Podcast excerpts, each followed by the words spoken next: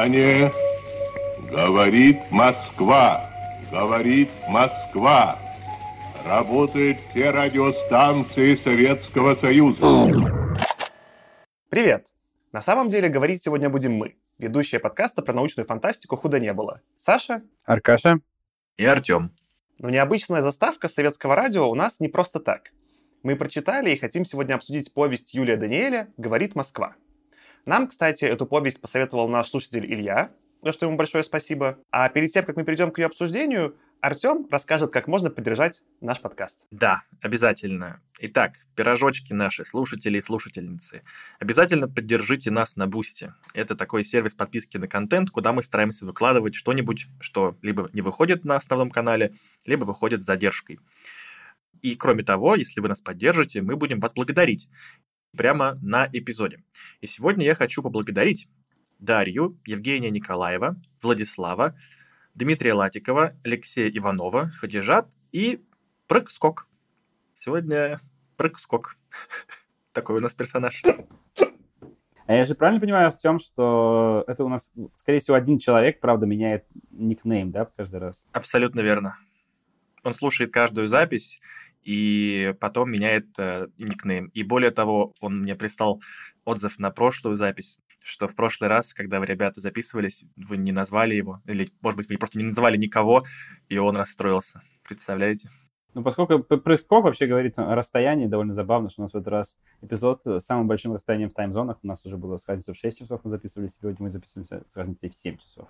Маленький рекорд. Тогда давайте скорее записывать этот э, эпизод, чтобы Аркаша, у которого самое позднее время, в какое-то разумное время отправился спать. Надо рассказать контекст вообще, почему это повесть и что вообще за Юлий Даниэль. И говорить, на самом деле, придется не только про Юлия Даниэля, но и про его коллегу Андрея Синявского. Это два советских писателя, и давайте расскажу про них, что это за люди. Первый Юрий Даниэль, он издавал эту повесть остальные под псевдонимом Николай Аржак, Родился в 25 году в Москве, собственно говоря, там же в 88 году и закончил свою жизнь. Родился в семье еврейского писателя, участвовал в э, Великой Отечественной войне. 43 года, был телефонистом, был ранен и даже получил медаль за отвагу. Он не так много успел написать, но из известных его произведений, вот мы прочитали, наверное, самый известный, это повесть «Говорит Москва» 62 года, есть рассказ «Человек из Минапа» 63-го, и есть повесть «Искупление» 64-го.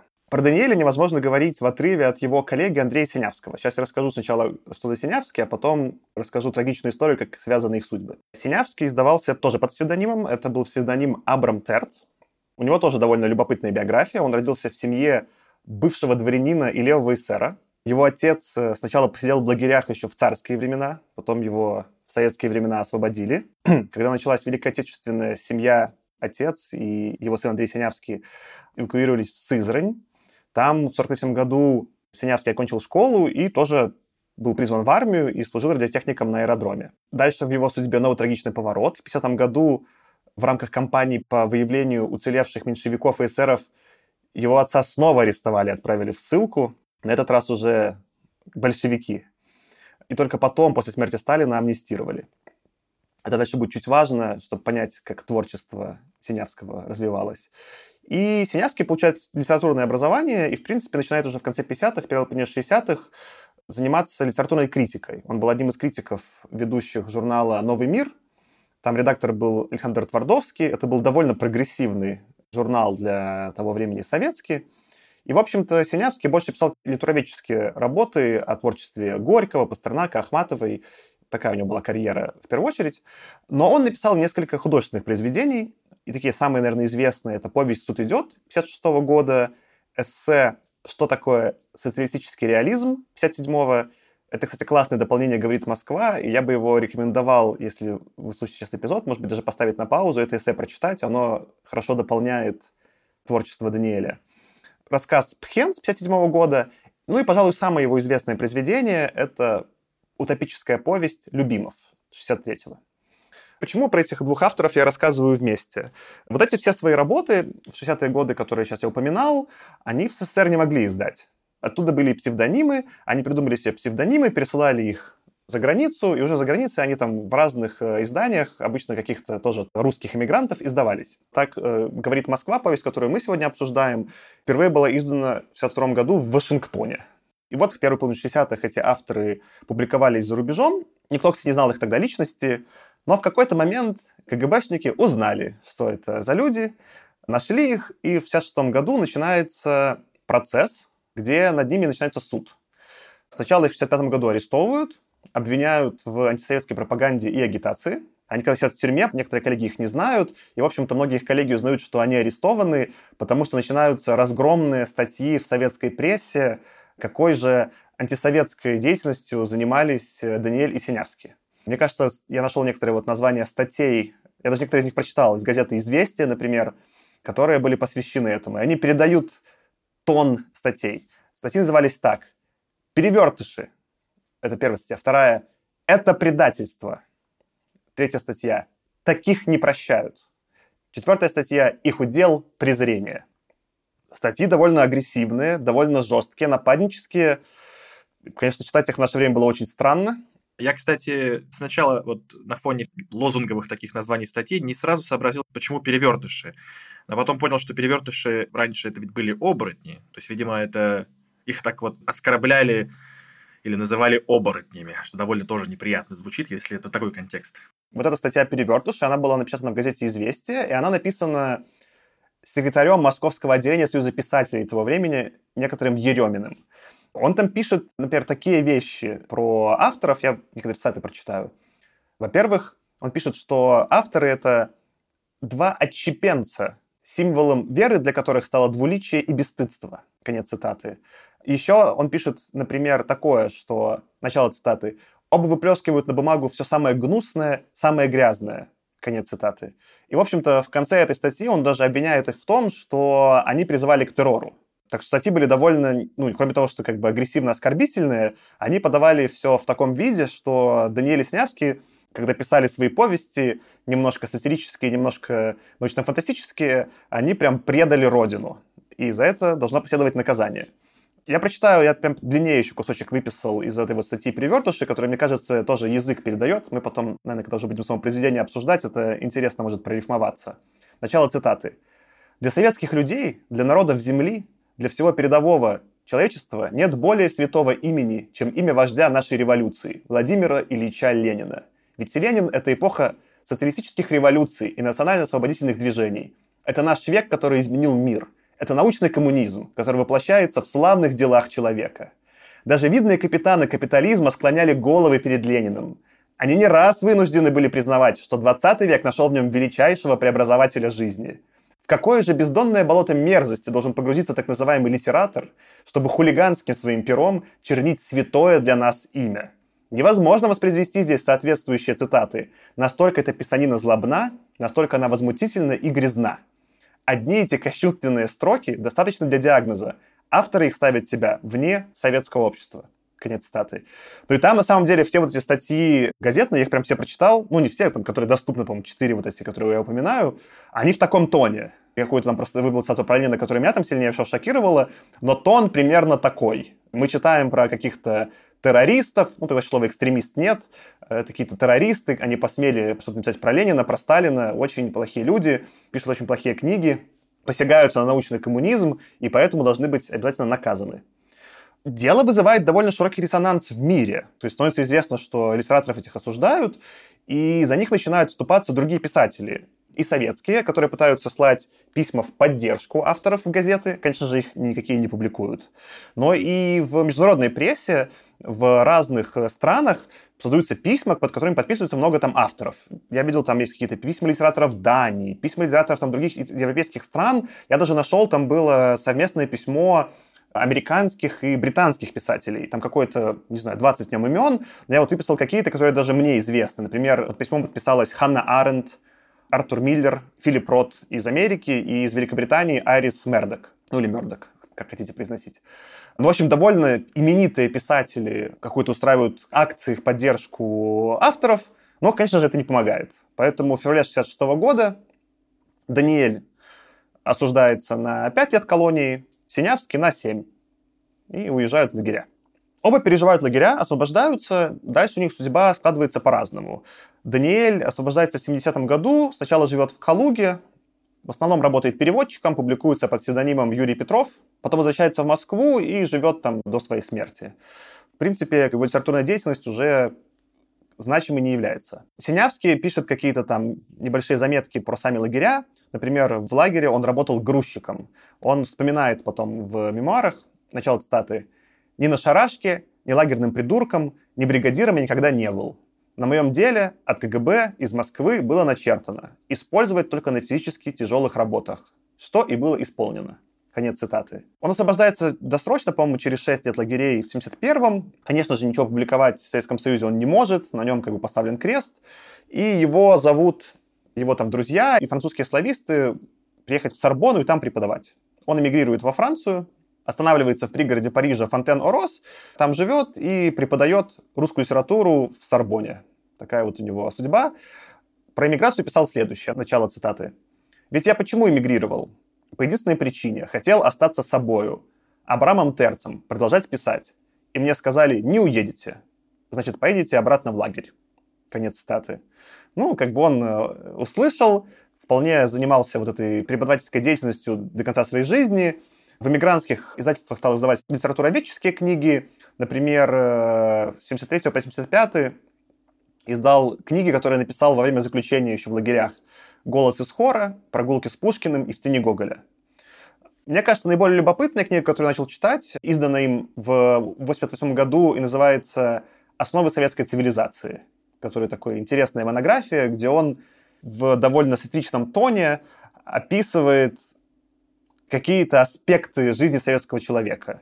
Я прочитал пока совсем немного, но мне понравилось, это очень любопытно. И, в принципе, эта книга основана на лекциях, которые он читал в Сорбоне с 78 по 84 и вообще сначала издали на французском. Все это, если хотите ознакомиться с авторами подробнее, уже большинство их произведений были нормально публикованы в 90-е. В 90-м году вышла такая антология под названием «Цена метафоры» или «Преступление и наказание Снявского и Даниэля». Там будут, собственно говоря, собраны эти статьи из газет, перевертыши, предательство и так далее. Там собраны основные произведения Синявского и Даниэля, и собрано эссе как раз-таки, что такое социалистический реализм. В принципе, рекомендую прочитать. Я прочитал почти целиком, я там чуть-чуть не успел 10% добить. Книга крайне любопытная.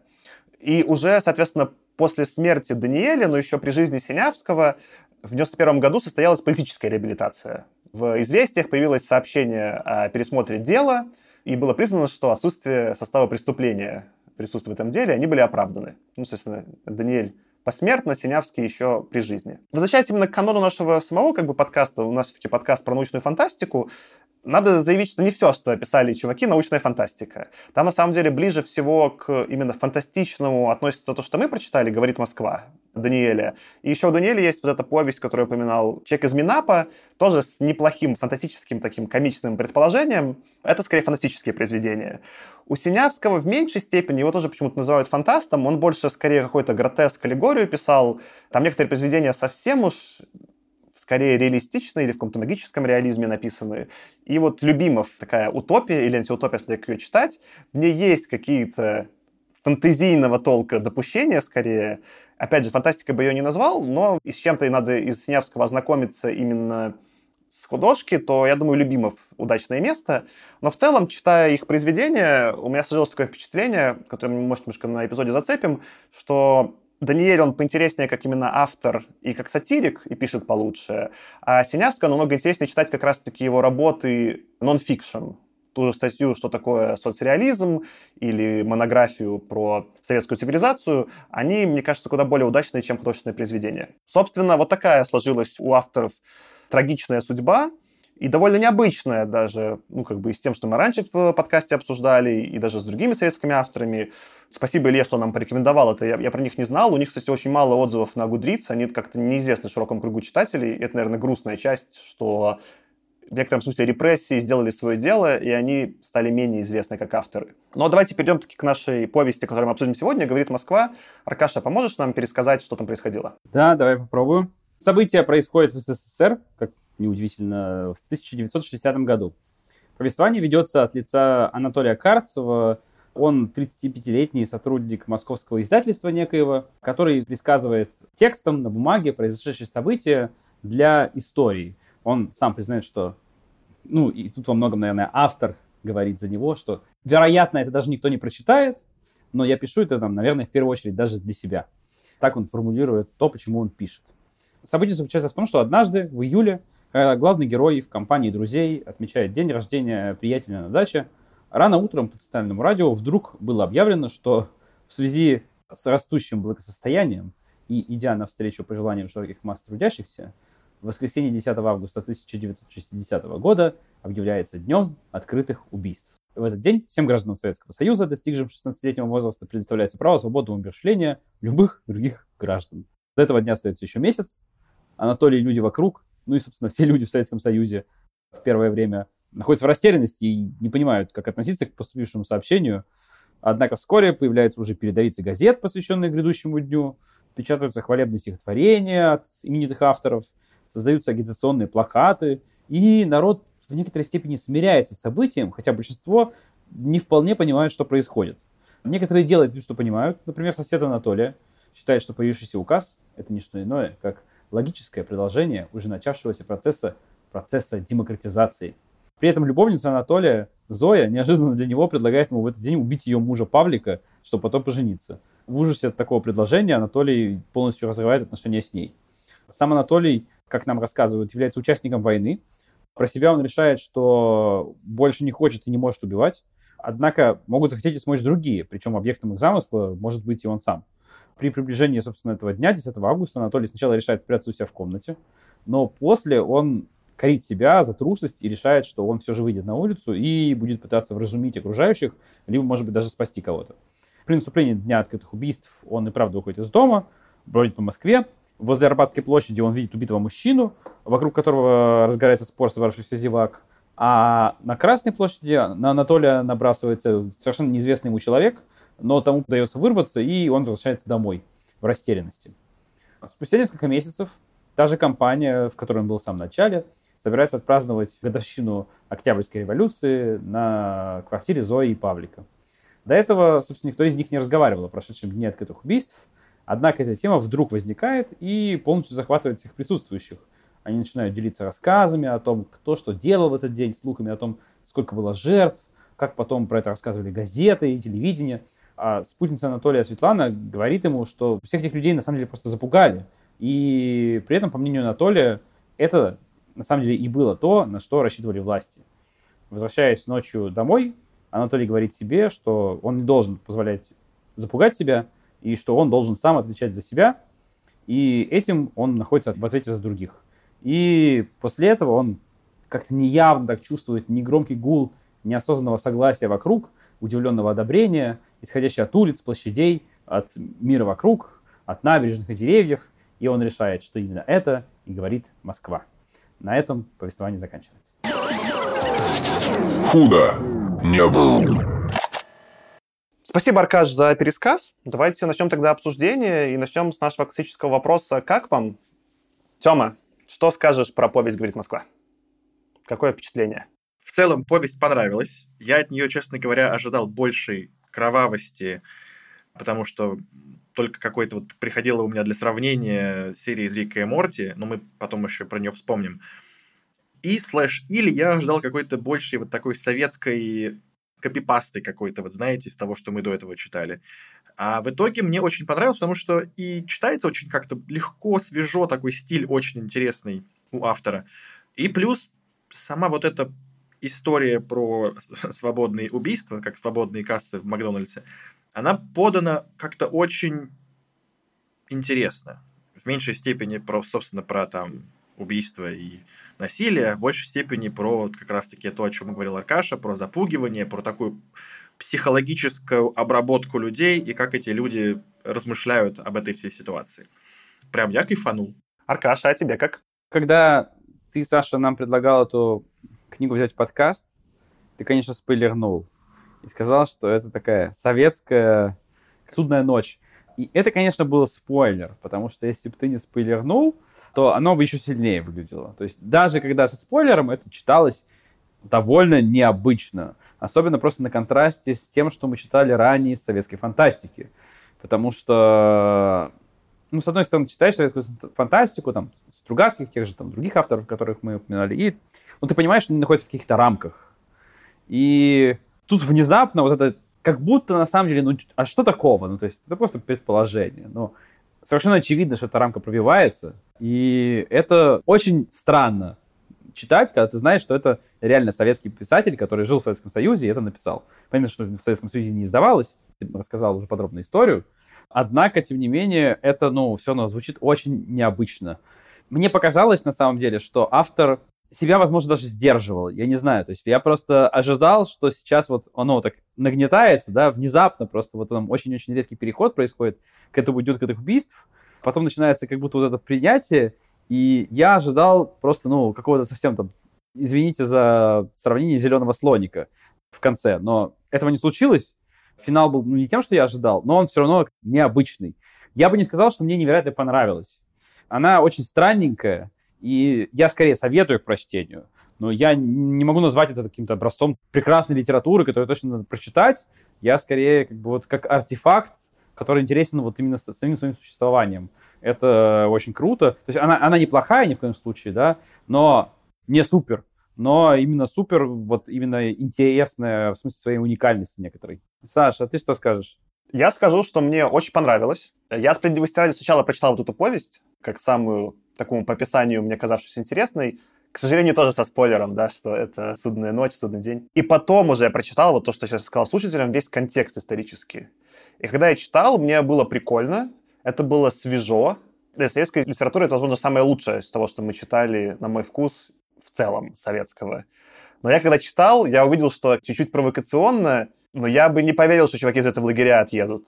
В смысле, что выглядело, как правильно заметил Аркаша, довольно сдержанно, очень даже в некотором смысле мило, заявлено как шуточка все, да, и в конце еще все-таки перевоспитанный человек. И когда я уже потом прочитал какую-то вызвало реакцию, ну, там, конечно, в совокупности с другими произведениями их, меня это как-то исторично очень, да, задело и растрогало. Именно если тут уже вы зацепили просто про «Судную ночь», надо вот что сказать, что это же очень-то свежая идея. Я специально пошел погуглил, но «Судная ночь» — это вообще свежий фильм 2013-го. Понятно, что вот там Рик и Морти, которого ты, Тёма, упоминаешь, он уже стебется над вышедшей «Судной ночью», вот как раз-таки фильмом. Но впервые эта идея именно в американском контексте появилась в первом сезоне Стартрека, в эпизоде 21 под названием Return of the Archons. У них там тоже как раз-таки фестиваль происходит, типа как в Рике Морти. А это 67-й. То есть, получается, то, что написал здесь Даниэль, это написано как эта идея, вот она реализована в каком-то очень похожем виде, просто в советском контексте, за пять лет до Стартрека. И в этом смысле очень круто. До этого все, что мы читали советское, было либо такое очень узкотехнологическое, в смысле не супер интересное, не супер вкусное такое фантастика ближнего прицела, да, либо что-то чуть-чуть вторичное по отношению, не знаю, к американским идеям. Может, и не вторичное, но как минимум по таймлайну отстающее, да, это чуваки, которые уже как-то прочитали американцев, на это реагировали.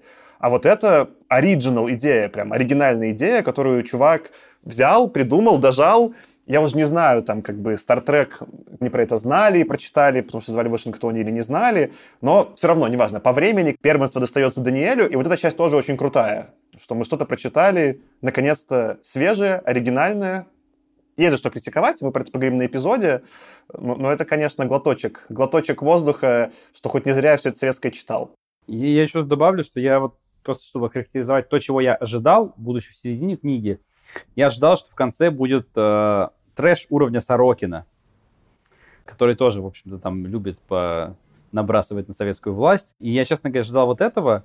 Во многом это было потому, что я понимал, что ну, человек это публиковал анонимно, не зная, что будет, и я скорее даже удивился, и до сих пор не могу понять, то есть, условно, там, вот Даниэль не позволил себе совсем какой-то трэш свалиться, да, вот уровня вот Сорокинщины, во время событий этой судной ночи, судного дня, потому что он считал, что это просто будет пошло, и он как бы противоречит идее, которую он хочет показать, или ему смелости не хватило, несмотря на отсутствие как бы прямой цензуры. Вот это для меня до сих пор загадка. Я бы хотел тоже это обсудить, наверное, на эпизоде обсудим. Да, это хорошее наблюдение, но я бы начал давать все-таки с литературной части. Из этих еще статей разгромных э, в газете «Известия» я выписал несколько цитат, которые именно связаны с литературной составляющей. Например, в одной из статей авторка пишет следующее, что ей было очень трудно читать из-за, начала цитаты, символов, аллегорий и перекрестных взаимоперевоплощений персонажей. Конец цитаты. А в другой статье пишут следующее, начало цитаты. Даже если отвлечься от всего того, что в этих книгах возмущает вас, как советского человека, читать их неприятно и скучно. В иных случаях из-за примитивной прямолинейности, художественного худосочия, в других из-за нарочитой запутанности изложения. Такого нагромождения всевозможных иносказаний, что иной раз начинает казаться, будто перед вами бессвязное бормотание. Конец статы. И хотя с остальной критикой внутри этих статей про там этот научный коммунизм, Ленина, я вообще не согласен, это мне звучало как-то довольно дико уже в наше время. Это довольно колкий момент. Он э, проступает и в «Говорит Москва», и даже еще сильнее, там, не знаю, в том же там, вот «Любимове», Синявского, который я упоминал. Текст странный. Ты просто, Маркаша, описывал, что тебя там удивило, что, например, там дожал, не дожал идею по смыслу. Мы тоже это отдельно обсудим. Согласен, но меня это меньше коробило, чем сама словесность текста, которая в некоторых местах потрясающе точная про советский быт, а в некоторых реально такая фантасмагоричная, что я немножко терял нить повествования. Например, там была сцена, самая, которая меня сбила с толку, когда, по-моему, с плакатами или с героями своих плакатов художник разговаривает, и там непонятно, то ли какие-то живые люди, потом это ему кажется, что с плакатами... Ну, в общем, была какая-то вот эта сцена с героями плакатов, на которой я немножко потерялся. Не знаю, давайте вот про это поговорим. Как вам-то литературный кусок? Самой повести. Я обычно говорю, давайте заканчивать читать Шекли или давайте заканчивать читать Стругацких, потому что уже утомил один и тот же однотипный такой вот язык патока. Когда, допустим, там понедельник начинается в субботу, если много читать про Ницше, то в какой-то момент можно с ума сойти. Или, если Шекли читать, тоже можно уже, ну, как, давай уже, какие-то рамки.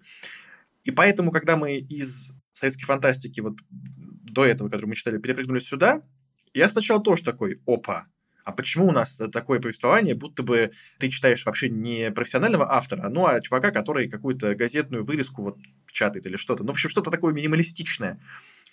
Но я очень быстро вкатился, и я себе представлял, что вот этот язык, он, знаете, на что похож? Вот как ты смотришь какие-то либо голливудские фильмы, либо очень такие вот в кавычках качественные фильмы российского проката, а потом включаешь Балабанова, и ты как бы такой, а, ну это надо просто немножечко поменять у себя там какие-то контакты в голове, на прямолинейность поменять свое принятие вот этого повествования, и будет отлично. Поэтому мне как раз это очень понравилось, что язык такой как там эта дама говорила, что-то худосочная там какая-то прямолинейность. Вот мне эта худосочная прямолинейность в это почему-то очень хорошо зашла, потому что она еще невероятным образом контрастировала с идеей.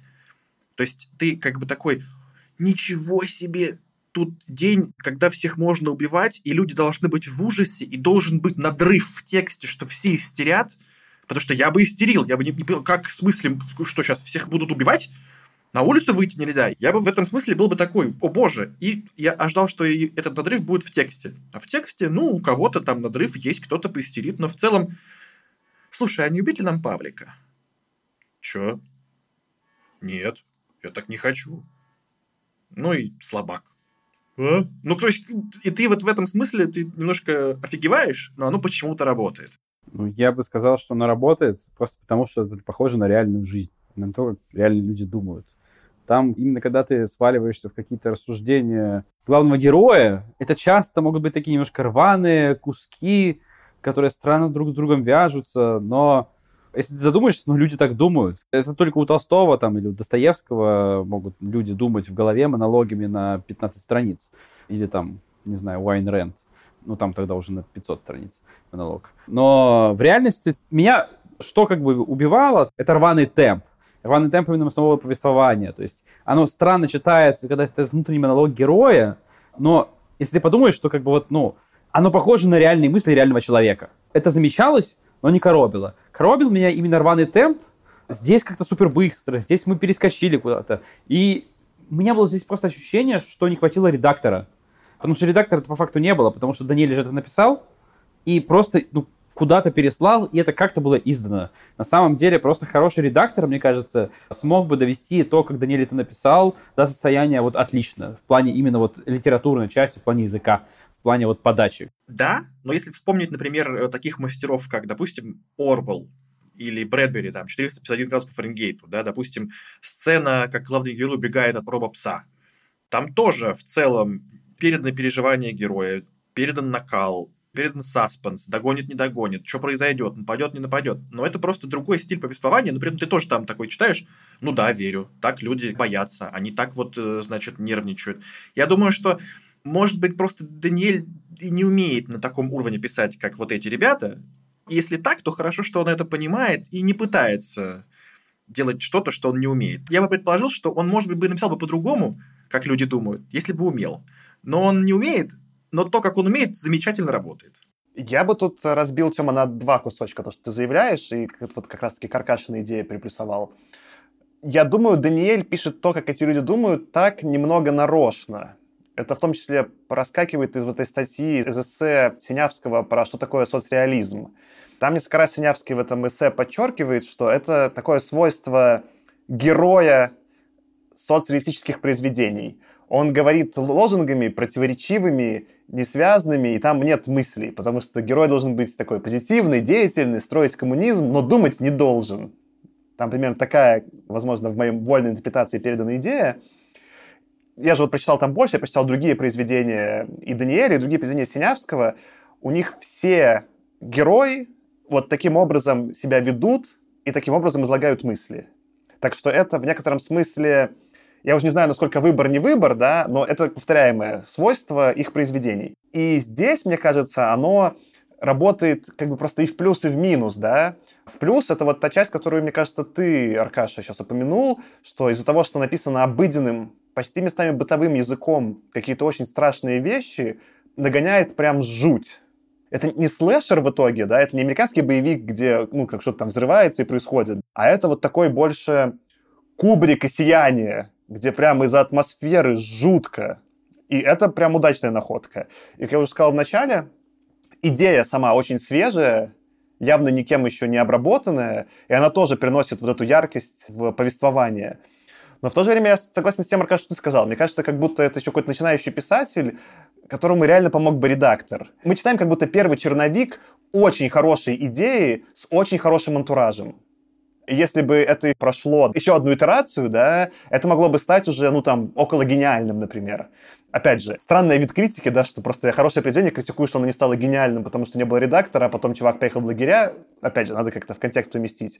Вот эта рваность я так и не смог понять. То есть это точно присуще авторам, Опять же, мы про них, вот как я сказал в биографии, знаем, что оба из них войну прошли. И тоже, может быть, это какой-то такой тоже ПТСР в духе как у Вонагута так проявляется, некоторая категоричность еще, может быть, в этом э, заявлена. Но, с другой стороны, это и литературный прием издеваться на соцреализмом. Поэтому момент странный, вот что. Пара комментариев к тому, что ты сказал. Во-первых, я только что понял, что кажется, если бы Даниэль каким-то образом заколабился с Вонагутом, и Вонагут помог бы ему дописать, было бы офигенно. То есть вот он бы ему добавил, кажется, что очень в тему, потому что вот, мне кажется, у них совпадение могло быть именно вот такое. То, что мы обсуждали про вот эти дуэты писательские советские, да, был бы Вонагут советским писателем, у них бы хорошо спелось с Даниэлем. Второй момент, я не позволю себе комментарий, ты сказал, что в этом эссе про соцреализм было сказано, что абстрактный положительный герой произведение соцреализма, он не думает. Это неправда. И это не то, что написано в эссе. Типа, проблема не в том, что он не думает. Как раз проблема в том, что он думает, но он думает как надо. Вот здесь именно в этом суть. Недумающий герой, просто там шаблон как ходячий, это одно. Герой, который думает, но когда ты читаешь, как он думает, и он думает именно как надо, это коробит даже больше. И я, когда просто читал это эссе, я прочитал вот прям неподробно, я там какие-то кусочки читал немножко по диагонали, но у меня главная ассоциация была со Стругацкими. Я понял, что меня в героях и в произведениях Стругацких больше всего коробит. А именно то, что герои Стругацких — это как раз вот то, что автор описывает в этом эссе как шаблонный герой соцреализма. Он думает, но он думает как надо. Он думает именно так, как надо. Да, он мыслящий, да, он рефлексирующий, но он рефлексирующий именно как надо — как надо для построения великого коммунизма.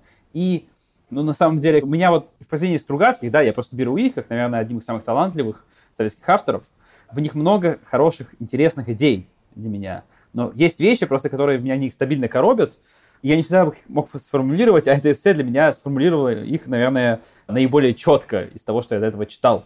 Это не было критикой самих Стругацких, но вот так для меня получилось. И это, конечно, ну, такой очень интересный эффект. И, наверное, там я теперь буду через новую призму смотреть теперь на, на других советских авторов, их произведения. Так что, в общем, Саша уже рекомендовал, я тоже могу порекомендовать это эссе. Оно такое немножко, я бы сказал, чуть графоманское. Я считаю, что можно сократить два раза, но мысли очень интересные. Прям, если есть время, почитайте. Действительно, это очень такой интересный артефакт. Да, спасибо, Аркаша, что ты уточнил мое высказывание. Действительно, там твое описание, как обычно подается этот положительный герой, так называемый из этого эссе в соцреализме, ты намного точнее передал. Я все-таки попробую докрутить свою мысль, которую я пытался передать. Главный герой, говорит Москва, он, он действительно такой. Он что-то думает, даже в каком-то виде рефлексирует, опять же, что такое рефлексия, надо там обсуждать. Ну, кстати, у него даже были какие-то сомнения. Мне кажется, у этого обычно еще положительного героя нет сомнений по поводу коммунизма, а этот что-то заподозрил, что, может быть, что-то не так. Может быть, за это и поехал до горя Даниэль. Но есть же тут и другие персонажи. И в «Говорит Москва», которые там второстепенные, вот я же там прочитал этих еще там других их произведений. И как раз-таки другие персонажи здесь отличаются скудоумием. Ну, у некоторых это больше показано в таком бытовом ключе, вот это, что ты там, Тёма, упоминал, что по-моему, Зоя ее зовут, да, она там хочет Павлика грохнуть. Мы не знаем, что она поэтому думает, не думает, что там чувствует, не чувствует. Такая у нее бытовая дилемма криминальная. Ну, например, я вот такую цитату выписал, которая, мне кажется, передает некоторую шаблонность мышления вот этого персонажей, населяющих мир, говорит Москва. Начало цитаты. «Газеты, мамаша, читать надо. Сказано. Свободное умерщвление. Но ты не тушуйся. Побьют кого надо, и все». «А кого это надо?» Там знают кого. Зазря указ писать не станут. Конец цитаты. И вот это, говорит Москва, по сути, за это же их чуть ли там не обвиняли, это обвинители, да, что такой наезд как будто на советскую систему, что обвинили советских граждан в бездумном следовании приказам, да, я когда теперь там читал еще саму, вот там первый раз говорит Москва, не прочитав все остальное, я бы сказал, что это как будто за уши притянуто. Ну, можно сделать такую трактовку, но это не так даже явно показано. Но учитывая, что потом за это все-таки их осудили, и это было принято как укол советской системой, получается, критика все-таки была по назначению как будто. Вот этот момент, он заметен, что люди что-то повторяют за другими людьми, это никак друг с другом не бьется, и они вот что-то шаблонно делают. И там из-за этого часть этого рваности повествования и рваности происходящего больше похоже на прием, что ты так нарочно. При этом читать из-за этого, например, мне было сложнее. У меня такие поэтому неоднозначно от этого остались ощущения. Мне кажется, основные вещи, за которые именно вот обвинение конкретно в этом произведении произошло, это, во-первых, ну, то есть нужно признать, что автор позволил себе очень много прямых колкостей в адрес советской власти. Там просто очень много ерничания на тему, что ну, ну раз власти решили, то так надо. Причем, ну, действительно очень много остроумного ерничания. Но, наверное, с точки зрения философской, это вот близко к тому, что ты говоришь, но проблема-то в чем? Проблема в том, что вот у нас, видите ли, тут Советский Союз, коммунизм мы строим, но внезапно оказывается, да, что как только все можно, базис внезапно не определяет надстройку. Люди, уже практически построившие коммунизм, оказываются, в общем-то, не пойми чем. Не пойми чем, которые готовы то ли мужа замочить, просто чтобы жизнь попроще сделать, то ли просто убивать ради того, чтобы убивать. И мне кажется, вот это главное, на самом деле, удар философский Даниэля в сторону марксизма-ленинизма в том, что, ну, в общем-то, советский человек оказывается обычным человеком. Он же даже не говорит, что это какие-то плохие люди. У него на самом деле, если так задуматься, они обсуждают это в конце, что там на весь Советский Союз какая-то тысяча зарегистрированных убийств, Возможно, они говорят больше, но если как бы тысяча формально, да, это значит, что реально не миллион. Там они, конечно, тоже говорят, и там это весьма интересная из современной исторической реальности история, что там, условно, армяне с азербайджанцами друг друга вырезали, что в Средней Азии вырезали всех русских. Интересный контекст, скажем так, который, очевидно, в Советском Союзе был назван крайне вызывающим, без цензуры, да, а выглядит гораздо более реалистичным, чем стандартная советская посылка, что все народы братья и так далее. Но, мне кажется, это главное, типа, такой удар, за который Даниэля все-таки посадили.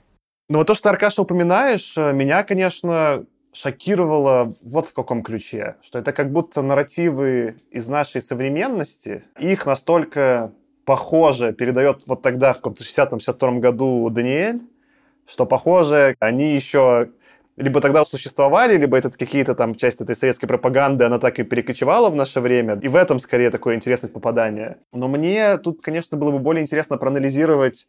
Вот у нас есть две судные ночи. Советского производства и американского, да. И американский в некотором смысле даже позлее. И как раз-таки, кстати, если почитать отзывы на фильм, когда он вышел, он, его тоже ругают, что плохо сделан, глупый и все такое. А в прокате при этом там собрал какие-то там 100 миллионов долларов и стал одним из самых успешных фильмов этой студии. Там уже 53 сиквела сняли. Финансовый успех коммерческий, капиталистический.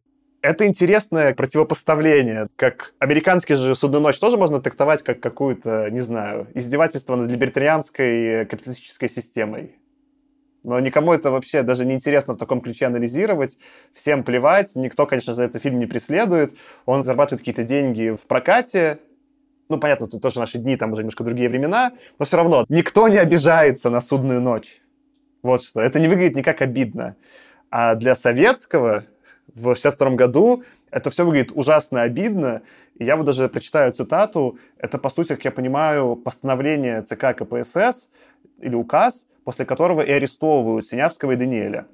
Начало цитаты. Секретно. ЦК КПСС в дополнение к указу номер 2137 от 17 сентября 1965 года. И там дальше часть этого указа. К таким произведениям относится повесть Аржака «Говорит Москва», которая представляет собой злобный пасквиль на нашу действительность. Советский Союз в этом произведении показан как огромный концентрационный лагерь, где народ подавлен, запуган, озлоблен. По мысли автора, он так обработан психологически, что слепо подчиняется всяческому разнузданному произволу властей, помогает им проводить в жизнь самые дикие мероприятия, отбрасывающие страну чуть ли не к первобытному состоянию.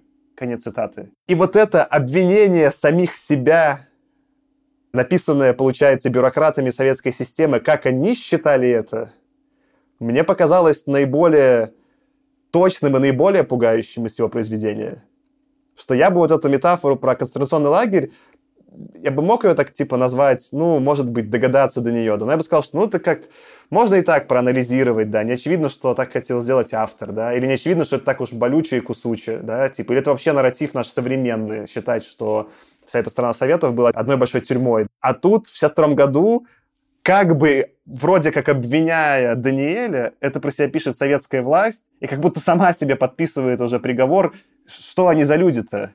Как будто такая оговорочка по Фрейду на целое обвинение. И вот эта часть для меня была, не знаю, максимально шокирующая, какая-то, не знаю, болезненная даже, может быть. И еще больше дающая очков интеллекта, воли и всего остального Даниэлю, который это написал, и вот так прям этот попал куда-то в болевую точку. Ну и в этом смысле было бы, наверное, даже безопаснее для Даниэля, если бы он как раз гиперболизировал всю эту историю, если бы он условно залил улицы кровью. Властям было бы сложнее на это обидеться, потому что это было бы настолько дальше от реальной реальности, что не пришлось бы э, писать вот это вот обвинение, что «Ой, мы обиделись. В смысле, вы обиделись на то, что там совсем все с ума сошли, но это же реально явно, это как, знаете, с этой шуткой, типа, про твоя мамочка настолько толстая, что э, размером с планету. Ну, он, типа, она, это настолько далекая от реальности шутка, что ну, на нее сложно обидеться. Ну, она слишком гиперболизирована. И здесь тоже, ну, я допускаю, что когда... Я не знаю, правда, не смотрел этот фильм американский, там больше убийств, короче говоря. Там есть какой-то вот трэш и угар? Я думаю, да. Я тоже его не смотрел, но, судя да, по трейлеру, там только трэш и угар и есть. Но я с тобой согласен, что на самом деле я вот сравнивал с Сорокиным, но Сорокин работает на контрасте с тем, что есть в его эпоху. А, на контрасте с тем, что есть в эпоху Даниэля, возможно, ты прав, слишком сильный перегиб не сработал бы это бы выглядело просто, ну, уже слишком странно. Я сейчас про Сорокина отдельно проапеллирую, Аркаша. Мне кажется, то, что ты его упомянул, это очень интересное сравнение, надо еще развить эту тему. Но здесь я бы хотел прочитать еще одну цитату. Такая мне сегодня роль читать цитаты, раз уж собрал из э, суда над чуваками. Но, в общем, это как себя защищал сам Даниэль на суде. Он говорил следующее, начало цитаты. «О том, о чем я пишу, молчит и литература, и пресса. А литература имеет право на изображение любого периода и любого вопроса. Я считаю, что в жизни общества не может быть закрытых тем. Конец цитаты. И, в общем-то, ну, я-то на позициях нахожусь э, Даниэля по этому вопросу. Более того, мне кажется, общество, которое не так устроено, мне кажется каким-то безумным. Ну, в смысле, это уже какое-то общее место западного мира, что да ну, пожалуйста, ничего страшного в самокритике нет, или даже в критике общества. Это может быть как будто неприятно, может, чьи-то там эго будут зацеплены, да, но в целом, да, можно кого угодно практиковать, так-то и держимся. Я до этого скорее как-то, не знаю, что ли, рационально понимал, что это было не так в Советском Союзе, но то, вот какое я прочитал произведение, насколько оно не кусучее по факту, versus того, что было бы сделано современное, и какую оно вызвало реакцию, для меня как-то очень на живом продемонстрировало уровень репрессий, цензуры и вообще условий, в которых работали авторы, в том числе Стругацкие, что вот где приходилось находиться. Практически любая тема закрытая, потому что почти что угодно можно каким-то образом притянуть за уши к тому, что это противоречит идеям этого научного коммунизма, и в итоге площадка, поле для дискурса остается очень маленькая. Я поэтому, не знаю, видишь, как бы ты говоришь, Аркаша, что эти герои там коммунизма все-таки они были какие-то рефлексирующие, что-то такое. Я их все-таки считаю все равно глупыми вот именно по этому факту. Неважно, там они этот коммунизм верили или не верили, есть только одна супер узкая колея, в которой они могут думать. И никаких способов выйти за эту колею нет у них. Ни литературных, никаких жизненных, что есть только один способ думать, а выход за этот способ думать – это расстрел, лагеря, ну, там, выберите нужное.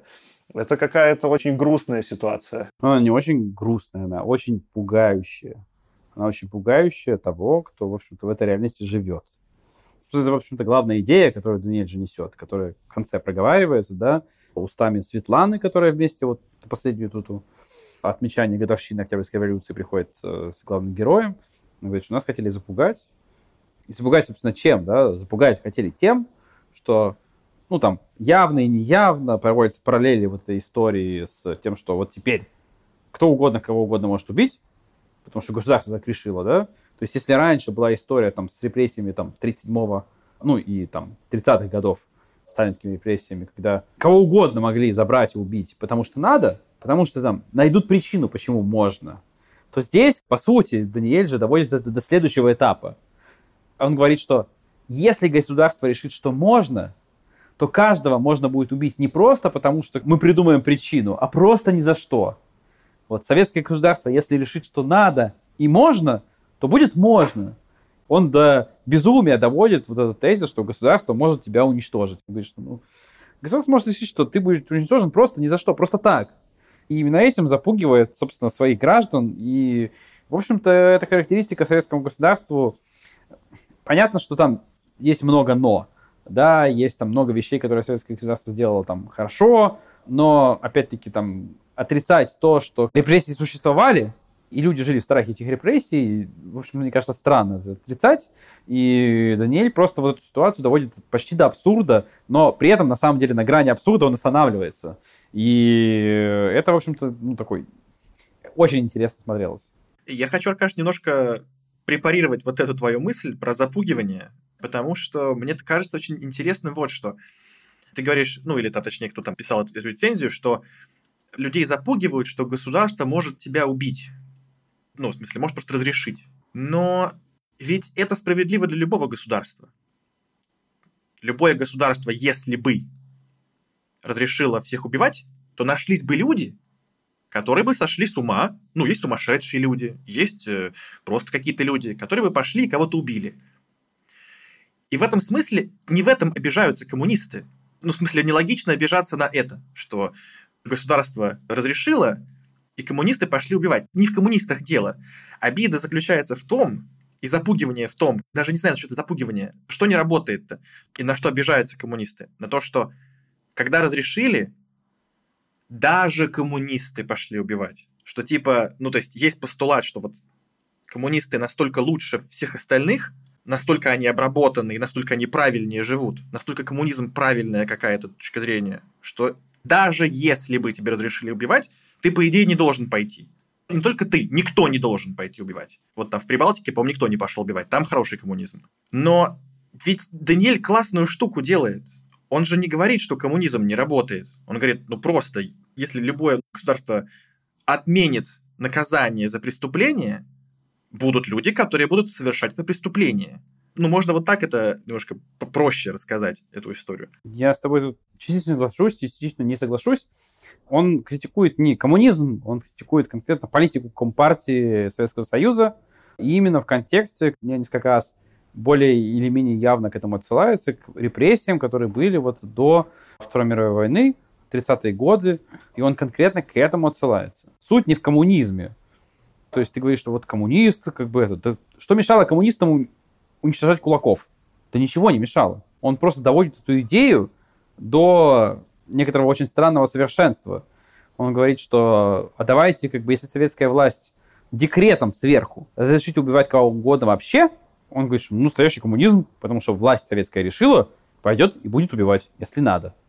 И он дальше вот во многом говорит это, конечно же, вот эта вот риторика происходит вот соседа, да, главного героя, который говорит, ну, это все демократизация, потому что вот люди пойдут убивать там тунеядцев, негодяев и так далее, которые от них получили заслуженное наказание. Но сразу после этого ты видишь вот этот полностью бытовой и просто невероятно простой по своей сути эпизод, как вот эта Зоя предлагает, давай убьем Павлика. Просто вот на уровне, а давай убьем просто. И все. И в одном этом вот банальнейшем предложении вся суть да, того, что хочет подчеркнуть Даниэль. Что если разрешат, советские идеализированные граждане, строители коммунизма превратятся, в общем-то, в совершеннейшую мразь. Не все, но многие из них. И, грубо говоря, вот советскость и идеализированность этих граждан может быть преувеличенной в некотором смысле. Как минимум часть из них. Ну вот мне как раз эта часть интересная. То есть если бы он написал о том, что партия приказала и пошли убивать, вот это было бы напрямую, в лоб такое, да? Это потому, что партия сказала, и все зомбированные этой всей риторикой и пропагандой все пошли.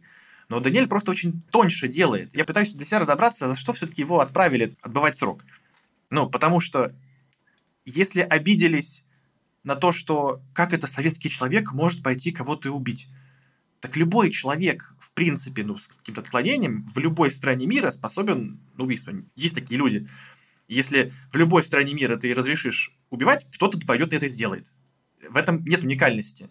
То есть э, обида да, получается на что? На то, что он говорит, пропаганда не работает. Вы не изменили вот эти базовые настройки человека, ну, коммунизмом, человек не стал лучше, не стал более идеальным, чем во всех остальных странах. Он такой же остался человек. Большинство ничего не пойдет делать. Большинство все равно боятся, в смысле, ну, преступлений.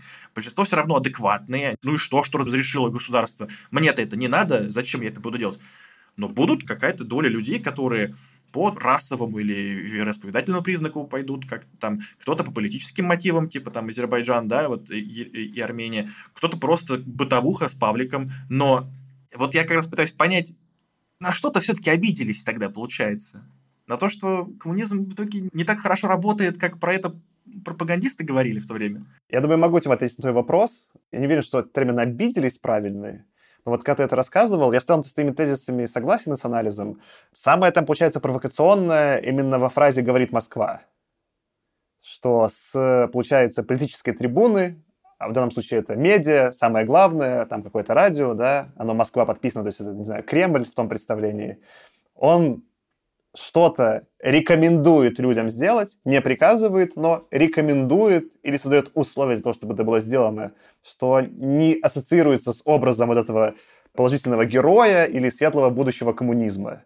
Рекомендуется убивать людей с трибун советской власти. Это, конечно, теперь, когда я же так типа на это смотрю, да, так-то для современного мира понятно, такая советская власть была, и критика даже, наверное, справедливая, да, но тогда это, видимо, выглядело супер болезненно. Но когда это все Тёма рассказывал, я скорее понял, что вот же она главная, это находка Даниэля, что эта часть показана действительно очень тонко и вдумчиво. Хотим человека советского, коммунистического построить, вот этого идеального, и для того, чтобы построить для него, вот это говорит Москва-радио и пропаганда, чтобы мы правильные ценности э, вбили человеку, чтобы он стал каким-то вот, неважно, человеком будущего. А получилось не это. Получилось, что ценности ничего не вбились, задача у людей, вот там все, что вы описывали, что в итоге происходит, ничем не отличаются от людей сто лет назад или сейчас. Ходы классические, да, кровавые. А пропаганда-то работает просто на оболванивание что с главной вот этой трибуны, она одна главная и централизованная, говорит Москва, что с нее заявляется, то существенная доля людей идет и делает. Никак это не анализируя. Там нет никакого критического русла. И более того, критическое русло оно противопоказано, запрещено, и само по себе это критическое русло. Вот за него книга эта сама являлась метафорой критического русла, и за нее Даниэль поехал в лагерь. И это, блин, супер крутая метакритика и супер тонкая. И вот именно вот эта формула, как он собрал с радио «Говорит Москва», и что потом происходит, это, конечно, сработано искусно. Я вот пытаюсь продолжить, знаете, как сказать, не упрощать, а опошлять то, что мог бы сделать Даниэль, но не сделал, и молодец. Но вот то, что он как раз-таки говорит, Москва рекомендует. Кого угодно можете убить, кроме там определенных категорий. Там, врачи, по-моему, там дети. Ментов трогать было нельзя. И сотрудников транспорта при исполнении своих обязанностей. Да. Что мешало Даниэлю написать вот как раз-таки более кровавую историю, на которую реально можно было бы сильнее обидеться. Я продолжу слово «обидеться», оно мне нравится. Обидеться государству, если бы он написал, что Москва рекомендует или там вот разрешает убивать, допустим, предателей Родины или предателей коммунизма, не объясняя, кто это, как вы это будете понимать, но очень четко давая инструкцию. Потому что ты можешь убить кого угодно, но я никого не хочу убивать, зачем мне это надо, я не понимаю. А иди убей предателя Родины, о, появляется мотив. И тогда была, могла бы быть кровавая баня, которую, ну, во-первых, она была бы более жуткой еще бы, а во-вторых, она, возможно, ну, подчеркнула бы, что конкретно критикует Даниэль, но, возможно, еще и опошляет, конечно же. У меня есть ответ на это, Тёма, но он будет двухходовочкой, и в конце я подвяжу к Сорокину, которого Аркаша упоминал. Ответ будет следующий, что в целом из этого же эссе про соцреализм прослеживается главная там идея Синявского, как он анализирует вообще эти книги соцреализма. И там заявляется некая дихотомия цели и средства. Что есть цель всегда вот в этих произведениях построить коммунизм, и далее любые средства для достижения этой цели хороши. И критика средств запрещена, не разрешена, наказывается, выберите нужное. По такой же, понятно, там схеме там какие-то сталинские репрессии оправдывались. Я прочитаю даже цитату про это из эссе Синявского. Начало цитаты. «Чтобы навсегда исчезли тюрьмы, мы понастроили новые тюрьмы чтобы пали границы между государствами, мы окружили себя китайской стеной. Чтобы труд в будущем стал отдыхом и удовольствием, мы вели каторжные работы. Чтобы не пролилось больше ни единой капли крови, мы убивали, убивали и убивали. Конец цитаты. Соответственно, в целом дальше вот эта твоя там дискуссия, да, про то, оправданно ли устраивать, да, просто вот этот э, день убийств открытых, да, или оправдано ли в более агрессивной постановке вопроса устраивать репрессии, потому что, там, не знаю, враги коммунизма, эта дихотомия в целом, критика этого отсутствует в светских произведениях, и обе линии, или, которые сделал Даниэль тут на самом деле, которые ты предлагаешь, они были бы критикой вот этого, что все-таки цель оправдывает не любые средства, что для как и современного человека более понятно и более похоже на правду. Почему, мне кажется, тут не делает Даниэль того, что ты предлагаешь, Тёма? Потому что он не с тех позиций это критикует, с которой критикуем мы или Сорокин. Я прочитал э, в итоге, например, там и Синявского эти произведения, Даниэля, и они, хотя и критикуют советскую власть, они все еще считают себя потомками революционеров. По-моему, даже именно в эссе как раз-таки Синявский пишет, что термин «социалистический» он уже не хочет использовать, потому что он для него зашкварен.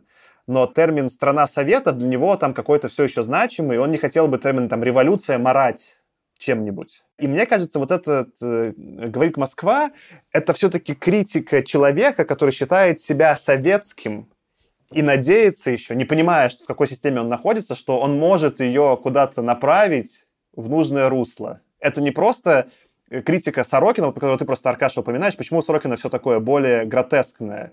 Сорокин человек, который уже окончательно в этой системе разочаровался, себя с ней не ассоциирует, и уже над ней откровенно издевается, показывая абсурдность этой системы. Это уже человек из советских, наверное, 80-х или там 70-х, когда уже все поняли, что не туда это едет. Даниэль не такой человек. Он как будто вот видит эти перегибы, но в целом рушить здание системы не хочет. И от этого появляются эти вот полутона.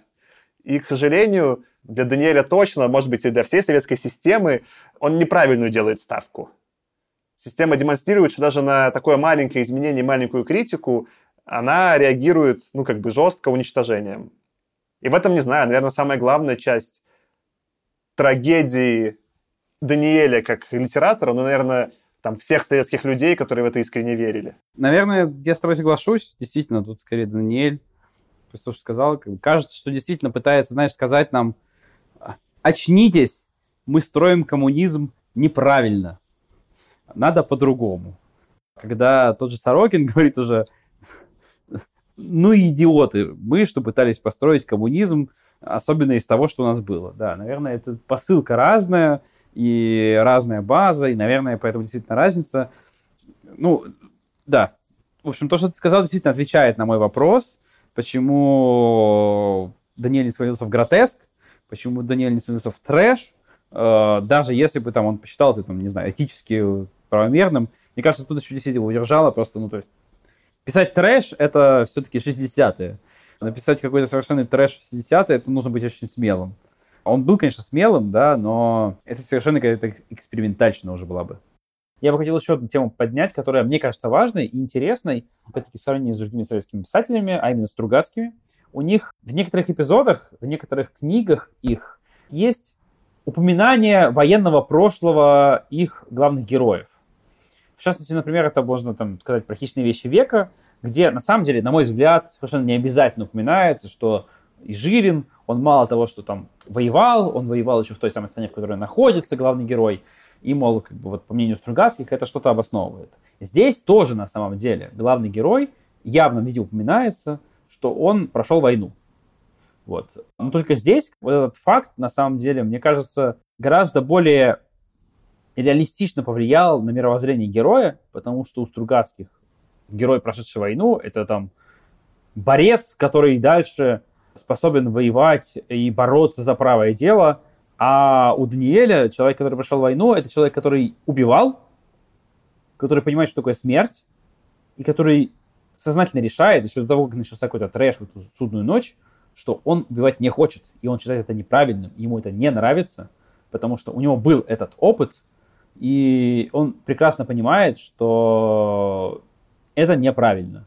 И, опять-таки, вот эта история показалась мне гораздо более человечной, чем то, как, скажем так, в мейнстримной советской литературе того времени рисовались люди с каким-то военным опытом, люди, прошедшие войну, либо Великую Отечественную, либо еще какую-то.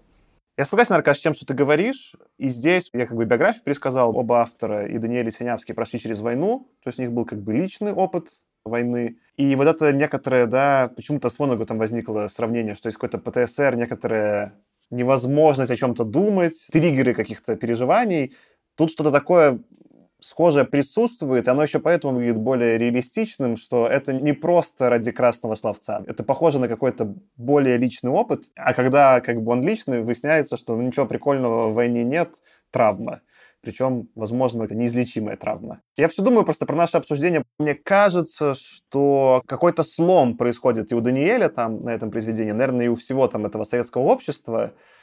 Вот он, наверное, вот мы его видим, да, что до дела Синявского и Даниэля надежды имеются. Надежды, что сейчас, сейчас какая-то система вырулит, что что-то еще получится, что еще не все потеряно что просто не поднажали в нужной степени. И уже после этого дела, ну, кстати, даже и у Стругацких то же самое, там их уже в поздних 60-х, да, наступает разочарование. Выясняется, что не получится, что пошли на какой-то там новый виток репрессий. А самое главное, что как будто тема-то не проработана, и все виноваты. Если еще вот этот герой, главный герой говорит Москва, он все-таки подан как положительный герой, он положительный не в смысле полном соцреализма, но он все-таки выступает сторонником, да, чтобы все было сделано правильно, и он все-таки что-то про это думает, и как бы это остальные ошибаются, да, а он не ошибся, он что-то понял, и вот это поняв, пытается всех в неком таком мессианском режиме спасти. Как эти бесючие все персонажи Стругацкие, когда все время мессианство какое-то, что вот они-то правильные, они-то внутри какие-то безгрешные, и за счет этой их безгрешности они что-то могут изменить в этом мире. И вот начиная с искупления уже, мне кажется, у Даниэля и потом уже позже сельских авторов э, исчезает концепция безгрешия. Как будто начинает какая-то мысль просачиваться в голову, в том числе советских диссидентов, что они в некотором смысле все равно часть этой системы. И они тоже участвовали где-то молчаливым согласием, а где-то там какими-то компромиссами в ее построении. И, наверное, вот опять же, да, вернусь к тому Сорокину, которого ты упоминал несколько раз, Аркаша, что получается, у следующего поколения писателей случится некая отстройка, да, от этой советской системы и признание и их вины во всем происходящем. Худо не было. Давайте отсюда и перейдем к закрывающим словам. Поменялось ли как-то ваше мнение про книгу после обсуждения, и что вы думаете про нее теперь? Давай с тебя начнем, Тёма. Мне еще больше понравилось, но понравилось теперь как бы в более таком каком-то задумчиво-меланхоличном ключе, потому что наши рассуждения меня натолкнули еще на больше мыслей, которых я изначально ну, сам не имел после прочтения. Я еще больше теперь стал ценить, что Даниэль не скатился как раз-таки в гротеск. То есть я не уверен, что он мог бы скатиться в слэшер. Ну, я не уверен, что вообще в то время вообще был такой, ну, даже эпизодический у кого-то какой-то такой вот жанр. Я думаю, что наверное, вряд ли. Но в гротеск мог бы какой-то. И я теперь прям это стал ценить, что он гораздо тоньше сработал, и мне кажется, он осознавал, что если сработать тоньше, то это будет опаснее для него, потому что это будет больше похоже как раз-таки на реальное положение вещей, и как раз-таки из-за того, что не будет большого контраста между книгой и реальностью, это будет воспринято как еще более сильная нападка.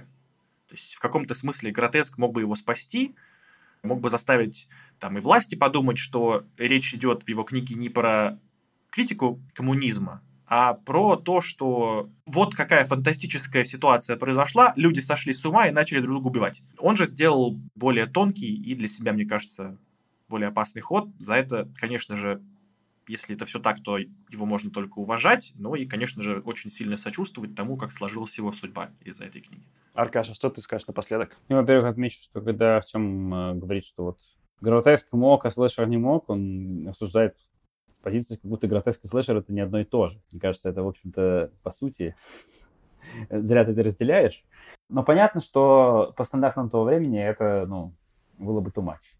Если какие-то итоги подводить, ну, мне с этим обсуждением стало еще интереснее. Для меня, мне кажется, еще чуть-чуть лучше открылось то, что, как мне кажется, хотел сказать Даниэль. Мне кажется, это вообще одна из тех немногих книг, про которые вот, если начнешь писать развернутый отзыв, то для себя самого много еще что откроется. Я, наверное, писать, может быть, даже не сяду. Мы много проговорили, тем более уже вот на эпизоде. Но это вот та книжка, про которую, знаешь, сесть написать сочинение, на самом деле будет полезно даже для самого себя, просто чтобы сконцентрировать, сформулировать, а что, собственно, произошло. Она вот действительно настолько такая неоднозначная, с одной стороны, а с другой стороны, вот именно провоцирующие мысли, именно те, которые, как мне кажется, автор хотел спровоцировать. Как я уже говорил, с литературной точки зрения, это не лучшая книга, которую я читал но как такой интересный образец совершенно не типовой советской литературы. Это, безусловно, я бы рекомендовал к прочтению, особенно любителям вот такой полуфантастики. Потому что фантастика тоже довольно условная, стоит признать, но, тем не менее, как бы я его к прочтению рекомендовал. Саша, что ты скажешь?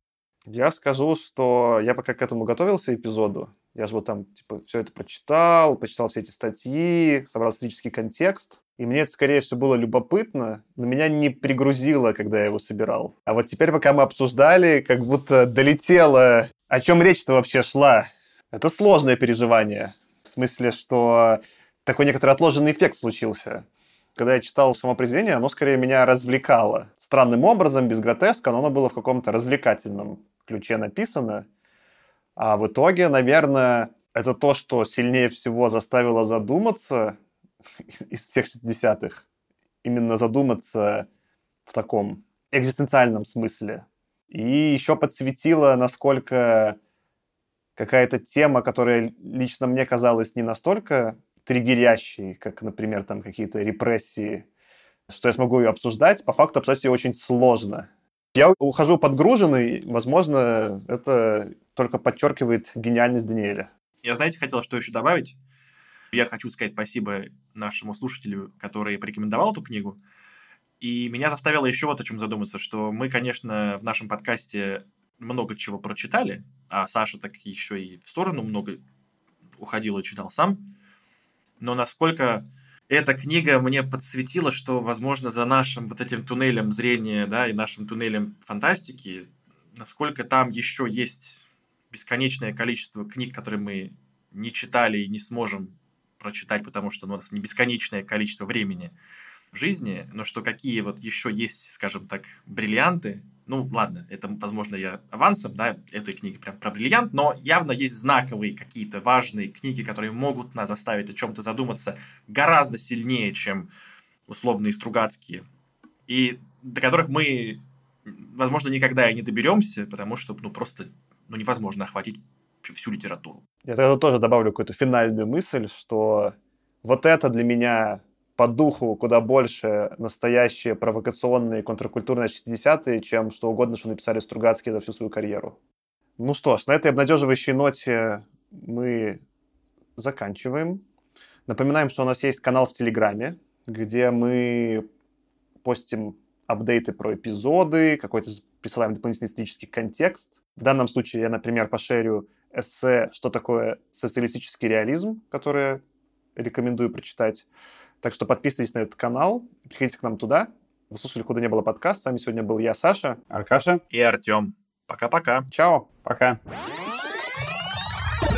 Куда не